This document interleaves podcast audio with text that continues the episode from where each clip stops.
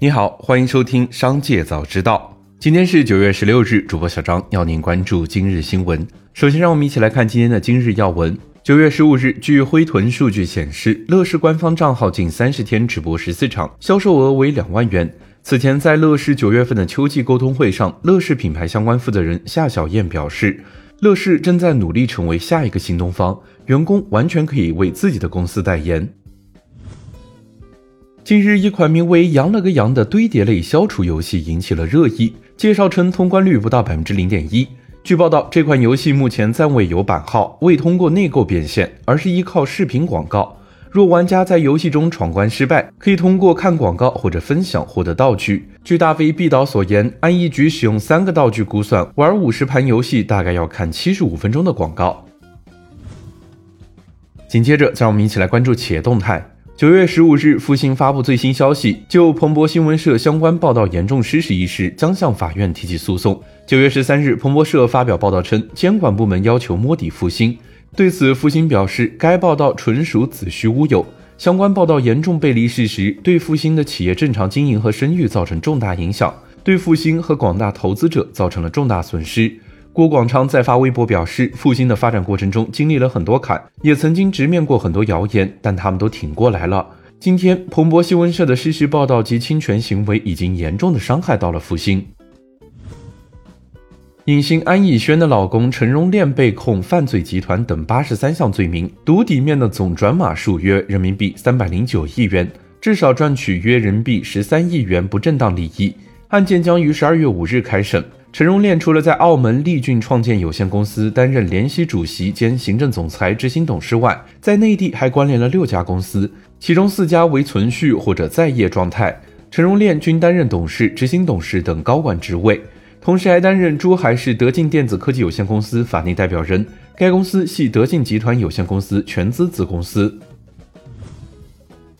九月十五日，比亚迪董秘李乾发朋友圈表示，电动车行业想脱钩不可能，美国还处在初级阶段。李乾表示，中国已经完全从政策驱动转向市场驱动了，能在中国电动车市场爬出来的企业，到国际市场多半没对手。中国电动车行业多年来就是在不断厮杀中发展的，现在的状态是美国靠扶持，中国靠内卷和迭代，谁是趋势一目了然。近日，雷军接受采访时表示，创办小米的原因其实很简单：带领金山完成 IPO 后，自己半退休了三四年的时间，在投资圈也算风生水起。三十七岁的他财务自由，却想起了当年十八岁时看到的那本《硅谷之火》，很想创办一家技术公司去影响全世界。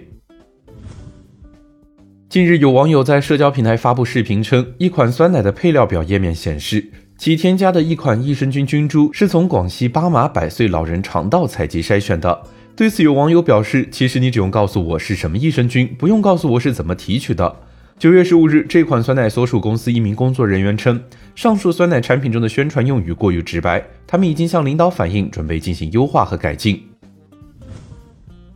据报道，知情人士透露，特斯拉正在重新评估中国市场的电动汽车销售方式，考虑在客流大幅下滑的地区关闭部分豪华商场的展厅。此举表明，特斯拉将会加大力度建设成本更低的郊区直营店，同时通过这些网点为客户提供维修服务。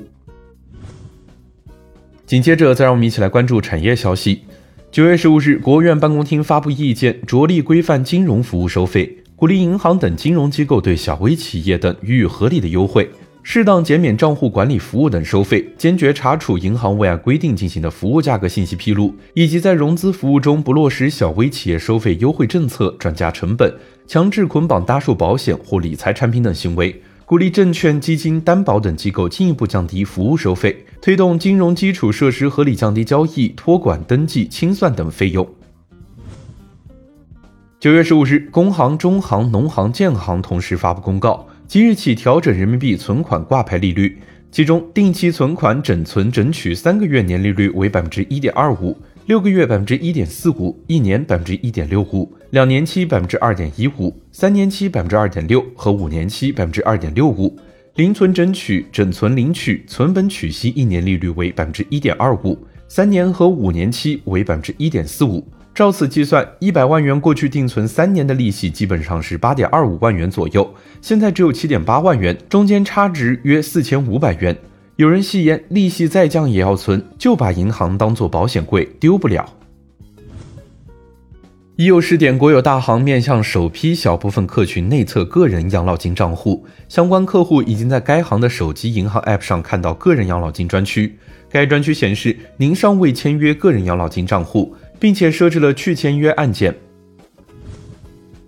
据青岛住房和城乡建设对现行房地产相关政策进行适度调整优化，第一是继续在市南区、市北区实行限购政策；第二是继续明确限购房源。对限购区域内新建商品住房，本地居民限购两套，二孩和三孩家庭可增购一套，外地居民居住满半年限购一套，二手住房不再限购。近两年，西双版纳这座边陲小镇的楼价出现回落，不少楼盘房价相比高峰时几近腰斩。不过，即使如此，东北人似乎仍然偏爱这座温暖的热带城市。公开数据显示，二零一五年以前，西双版纳房产外地客销量仅为百分之四十。科尔瑞二零二二上半年云南房地产市场报告显示，上半年西双版纳省外购房客户占比超七成，其中东北客源约占百分之二十，是西双版纳最大的购房群体之一。当地时间九月十五日，以太坊联合创始人 Vital b u t e r y 发布推文称，他们终于完成了以太坊合并，并表示这是以太坊生态系统中的重要时刻。据悉，以太坊主网从工作量证明到权益证明的过渡被称为合并，这也意味着大规模显卡挖矿的时代结束。b u t e r y 在另一条推文中引述以太坊研究人士 Justin Drake 表示，合并将使全球耗电量减少百分之零点二。以上就是今天商界早知道的全部内容，感谢收听，明日再会。